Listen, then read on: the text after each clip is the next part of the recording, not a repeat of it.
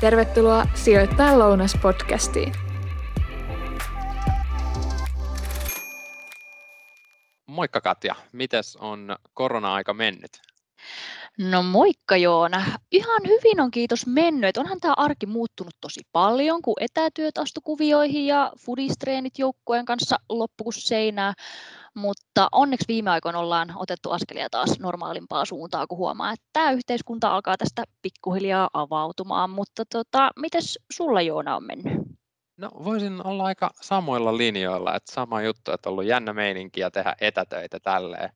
Mutta tota, toisaalta on ollut tosi mielenkiintoista seurata muun muassa ää, sijoituspuolta ja taloutta, että miten, miten tässä ollaan aaltoitu, menty lujaa alas ja sitten tultu ylös, mutta tänään me tätä käydäänkin läpi tätä tilannetta tässä meidän podin kakkosjaksossa. No nimenomaan vauhtia on kyllä hyvin riittänyt, joten tervetuloa kuuntelemaan Sijoittajan lounas podcast-sarjan toista jaksoa. Tässä sarjassa sukelletaan viikoittaisten lounaiden merkeissä ajankohtaisiin sijoittamisen teemoihin. Meillä on täällä vieraan viikoittain vaihtuvat asiantuntijat, jotka osaavat kertoa tarkemmin, mitä kulloinkin lautaselta löytyykään. Minä olen tämän podin toinen hosti, Katja Hakala. Mä työskentelin OP Marketsilla Sales Trainee tittelillä tällä hetkellä ja oon jo jonkun aikaa kerännyt sijoittelemaan erilaisiin kohteisiin ja mua voisi kuvailla aika pitkäjänteisenä sijoittajana, jota kiehtoo seurata markkinoita ja maailman menoa. Vapaa-aika kuluu Fudiksen parissa, mitä on, tai mikä on ollut mun suuri intohimo jo yli kymmenen vuoden ajan. Joona, haluaisitko kertoa vähän kuulijoille, että kuka sä olet? Kiitos Katja mielelläni.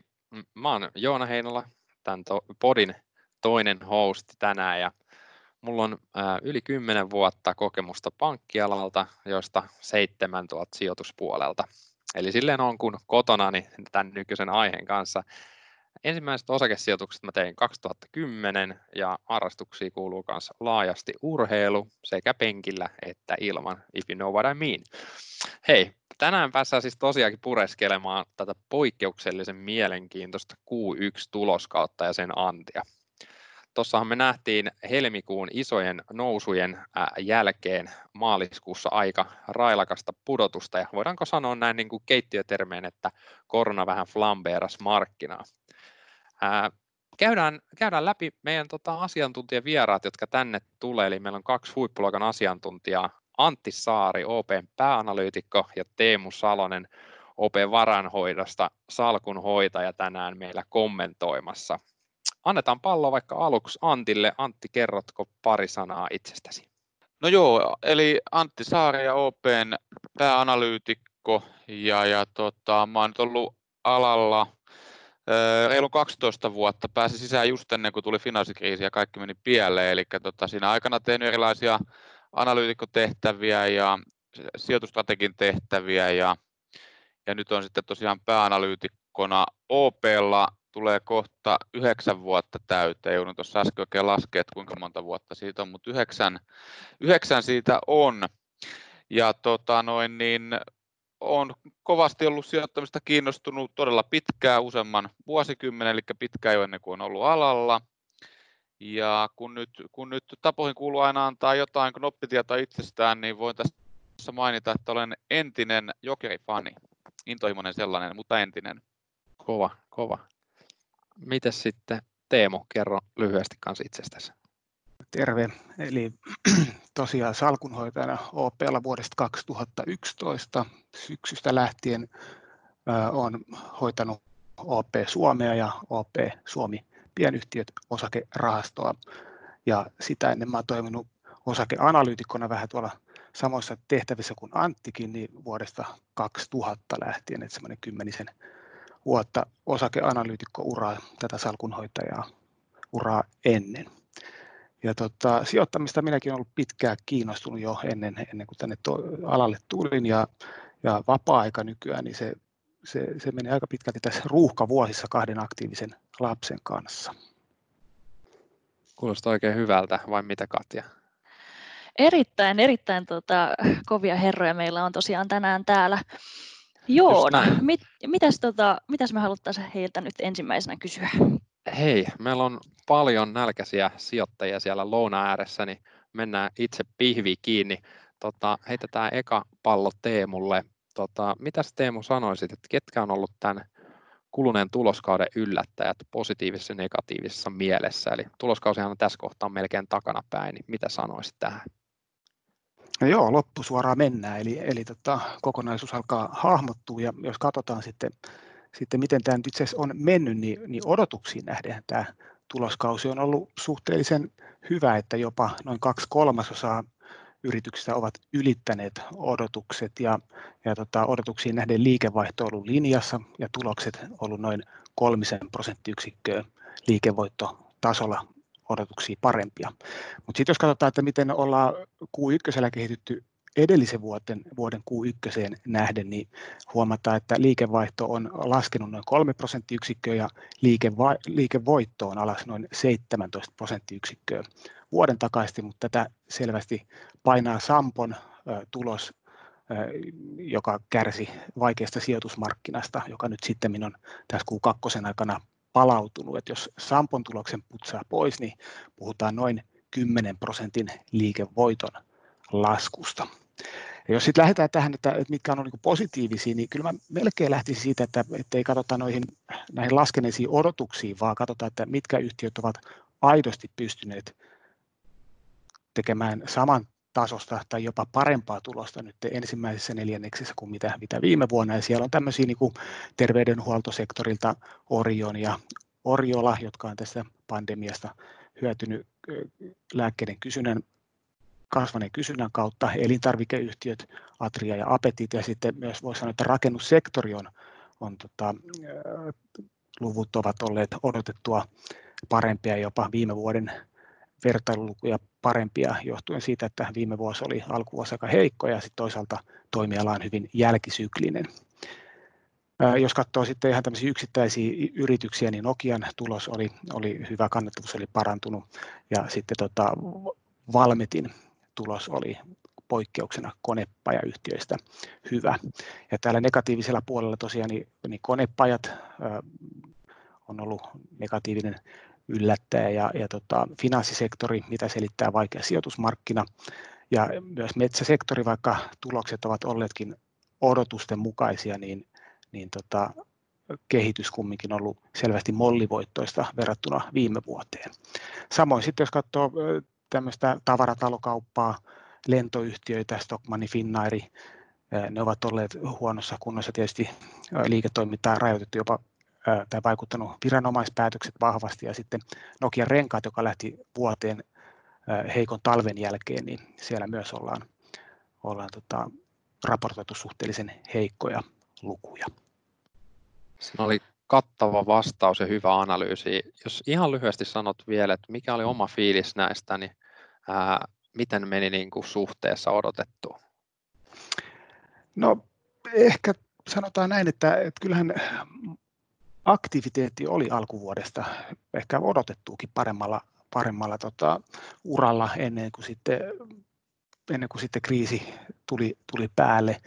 Ja sitten voisi sanoa näin, että kun tätä korona-arkea sitten elettiin kumminkin jo, jo niin kuin maaliskuun alusta lähtien, niin tuntuu, että näihin yritysten tuloksiin ja liiketoimintaan tämä korona on varsinaisesti iskenyt vasta hyvin niin kuin maaliskuun loppupuolella. Et siihen nähden niin ehkä nämä, tämä Q1 on ollut odotettu parempi, mutta sitten tietysti se ensi neljännes on sitten hyvin mielenkiintoinen, että miten tulokset siinä kohtaa kehittyy. Aivan, mennään siihen vielä myöhemmin. Yes. Seuraavaksi mä haluaisin kysellä vähän Antilta, että, että nyt kun on tosiaan selvää, että tämä korona on, on muuttanut monen, monen arkea valtavasti ja, ja yhtiöt on ollut vähän pakotettujakin sopeutumaan tähän, tähän uuteen vallitsevaan tilanteeseen, niin osaisitko nostaa jotain esimerkkiyhtiöitä, että, että mitkä olisi osannut parhaiten ehkä, ehkä tota, sopeutua koronan tuomiin muutoksiin? No tota, tietyllä tavalla parhaiten tietysti menee niillä yhtiöillä, joiden ei ole tarvinnut sopeutua että sanotaan esimerkiksi lääke, lääketeollisuus ja elintarvikeyhtiöt on tällaisia, mutta kyllä mun mielestä voisi sanoa, että esimerkiksi Finnair, joka toki on yksi isoimpia kärsijöitä tästä tilanteesta, niin on erittäin hyvin pystynyt sopeuttamaan kustannustensa osalta. Et en olisi todellakaan uskonut, että Finnair pystyy noinkin kovalla kädellä ja noin nopeasti vetämään kuluja alaspäin ja sillä tavalla minimoimaan näitä, näitä tappioita, joita tämä tilanne aiheuttaa, mutta tota, jos me katsotaan vähän pidemmälle, niin, niin kyllä mä sanoisin, että tuo teknologiasektori ja osin myös finanssisektori on sellaisia, jotka aika hyvin tähän sopeutuu. Et me on esimerkiksi pankeilla nähty mun mielestä hienolla tavalla se, että lähes kaikki tämmöiset kontaktit, mitä aikaisemmin tehtiin konttoreissa, niin on saatu siirrettyä nyt digitaalisiksi. Eli tavallaan niin kuin, ö, muutettu toimintamallia hyvin radikaalisti ja nopeasti. Et, et tota, Tämä on yksi osoitus ehkä siitä toimintatavan muutoksesta, Finnair taas yksi osoitus siitä kustannussopeutuksesta. Pitkän päälle nimenomaan IT- ja softayhtiöt on varmaan sellaiset, jotka, jotka tässä korjaa, korjaa niin kuin isomman potin. Ne on kuitenkin innovatiivisia yhtiöitä, jotka yleensä pystyy, pystyy nopeasti muuttumaan ja kyllähän niin kuin kaiken digitalisaation merkitys yhteiskunnassa tulee tässä varmasti kasvamaan myöskin pidemmän päälle katsottaessa tämän tilanteen seurauksena. Joo, toi, toi on kyllä ihan totta. Itse asiassa meillä olisikin ollut sitten myöhemmin vähän kysymystä siitä, että jos sun olisi tosiaan pitänyt heittää tämmöistä ennustajan viittaa harteille, niin, niin tota, sekä yhtiöt että, että kuluttajat totta kai sitten varmaan tämän, tämän tota pandemian jälkeenkin muuttaa sitten pysyvästi tuota käyttäytymistä, niin mainitsit muun muassa digitalisaatio ja, digisa, digitalisaatiota ja muuta, mutta tota, ö, olisiko, olisiko muita esimerkkejä, että, että miten tosiaan yhtiöt ja kuluttajat tulevaisuudessa ehkä saattaa, saattaa muuttaa omaa käyttäytymistä esimerkiksi nyt vaikka ruokailemisen tai matkustamisen suhteen? No kyllä mä sanoisin, että yrityspuolella mä uskon, että matkustus tulee pysyvästi vähentymään, koska nyt tässä totutaan tiettyjä asioita tekemään etänä konfapuheluiden ja muiden muodossa. Mä uskon, että osa tästä tulee jäämään pysyväksi tilanteeksi, koska tämä on huomattava säästö sitten yhtiöille. mä en sinänsä usko, että tuo matkailuala tulee välttämättä koskaan tai ainakaan hyvin nopeasti elpymään, mitä tulee liikematkailuun.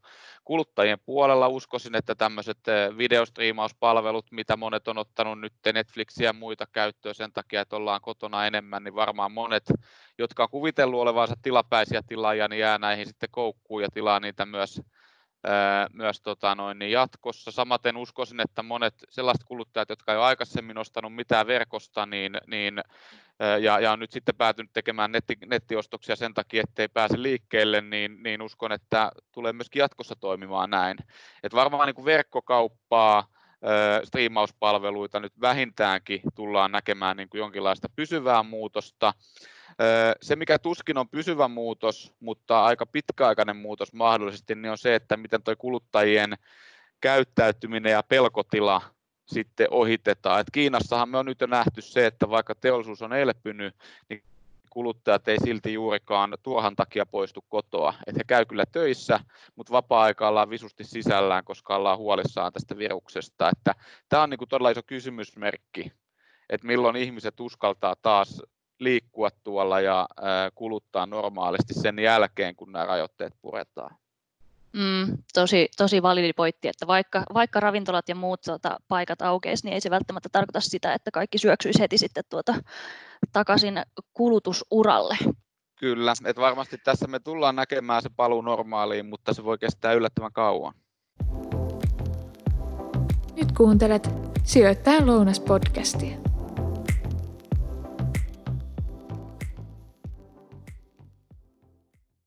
Great. Nyt on äh, viileät alkupalat nautittu ja voidaan siirtyä lämpimään pääruokaan. Teemo ja Antti, varmasti monia sijoittajia tällä hetkellä kiehtoo ja kihelmöi kysymys, että mitä kaikkea kaiken tämän rallin jälkeen ylä- ja alamäen on hinnoiteltu osakkeisiin nykyisiin arvostustasoihin. Mitä sieltä löytyy? Aloittaako Antti? No joo, tietysti jos, jos tällä hetkellä katsoo osakkeiden arvostustasoja esimerkiksi P-luvulla, niin markkinahan näyttää todella korkeasti hinnoiteltu, mutta toisaalta se pitää taas sitten suhteuttaa siihen, että korothan on lyöty lähelle nollaa nyt oikeastaan koko kehittyneessä maailmassa, eli tämä nollakorkoympäristö ei ole enää euroalueen ja Japanin ilmiö, vaan se on nyt myöskin arkipäivään myöskin USAssa. Eli jos me suhteutetaan sitten taas, taas tota korkomarkkinoihin, niin näiden osakkeiden hinnoittelutasot ei ole mitenkään niin mahdottomia. Tämä ehkä johdantona, mutta jos mennään itse kysymykseen, että mitä markkinoilla on tällä hetkellä sisällä, niin mun mielestä markkina tällä hetkellä olettaa, että tämä vuosi on todella vaikea, tulokset tulee alas todella roimasti, mutta nimenomaan vaihtoehtojen puutteen takia ollaan valmiita katsomaan tämän vuoden yli ja, ja uskotaan siihen ensi vuoteen kohtuullisen ripeeseen tulosten elpymiseen.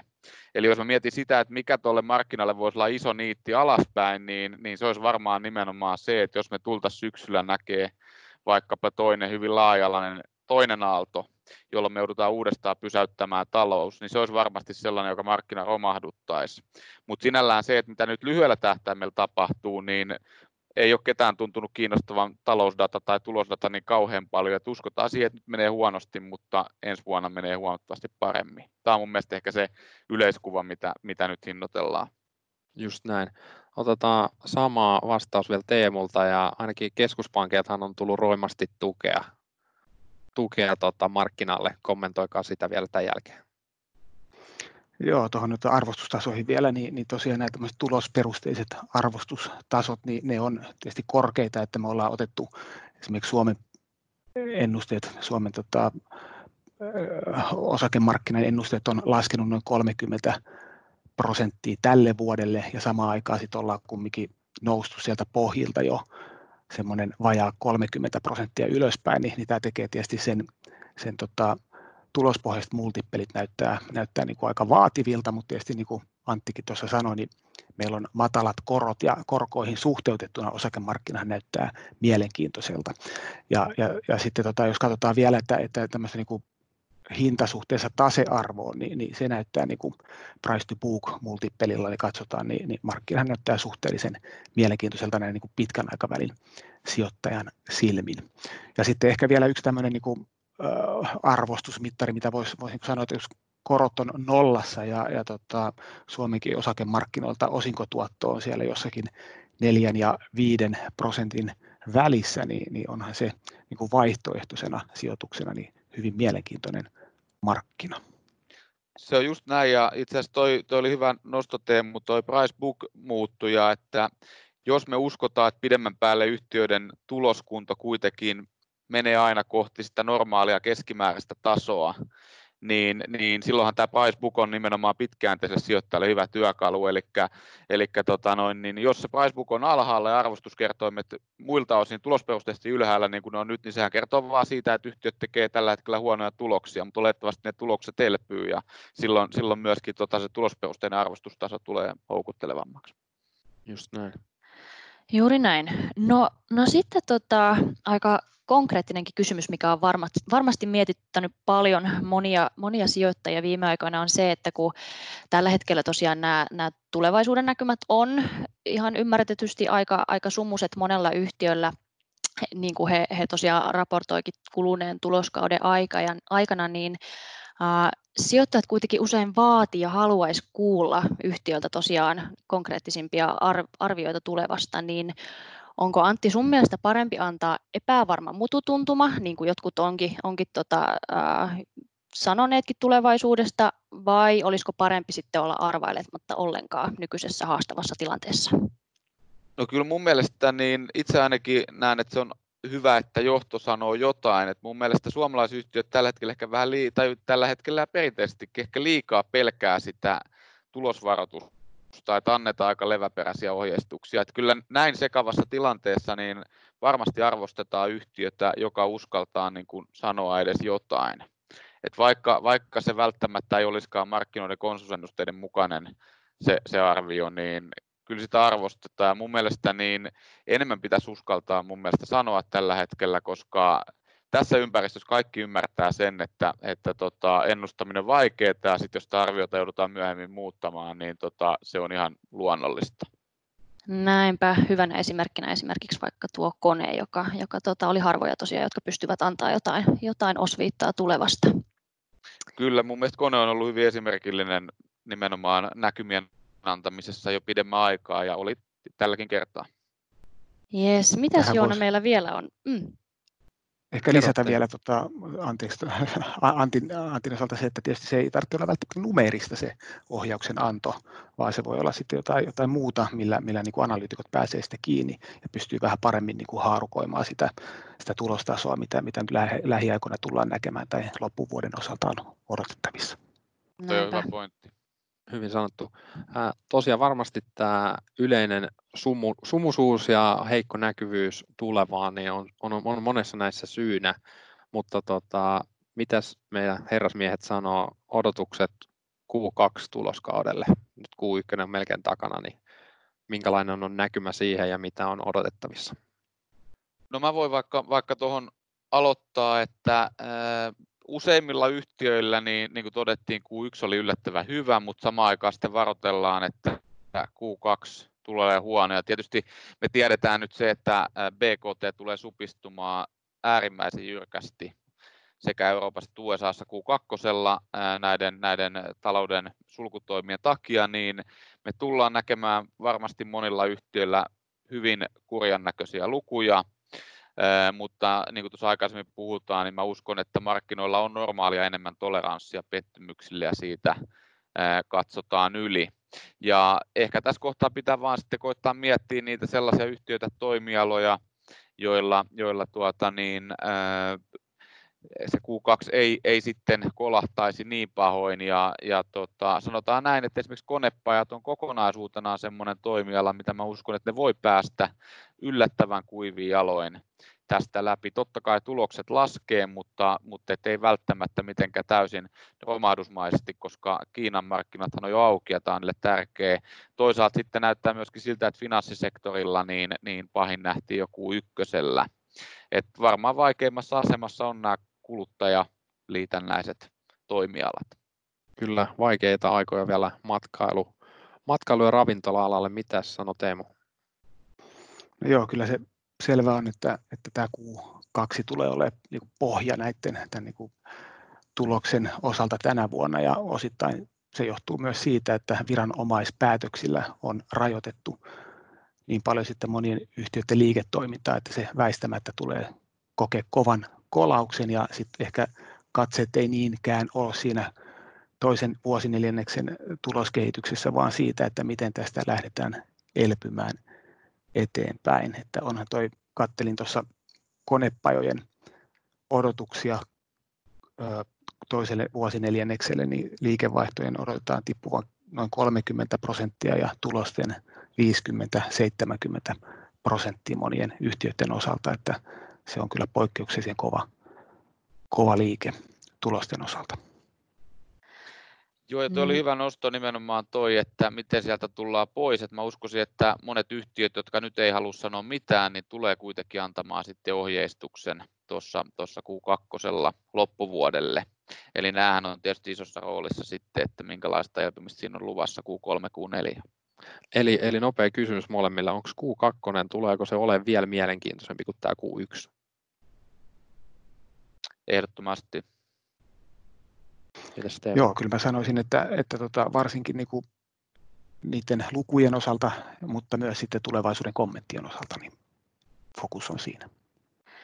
Näinpä, jäämme siis oikein jännityksellä odottamaan tuota Q2 sitten, mutta hyvät herrat, kiitos lounasseurasta ja oikein, oikein herkullisista vastauksista. Uskon, että moni kuulija sai varmasti paljon irti tästä keskustelusta, mutta nyt on tämänpäiväinen lounas nautittu, mutta me palataan taas ensi viikolla uuden menun kanssa.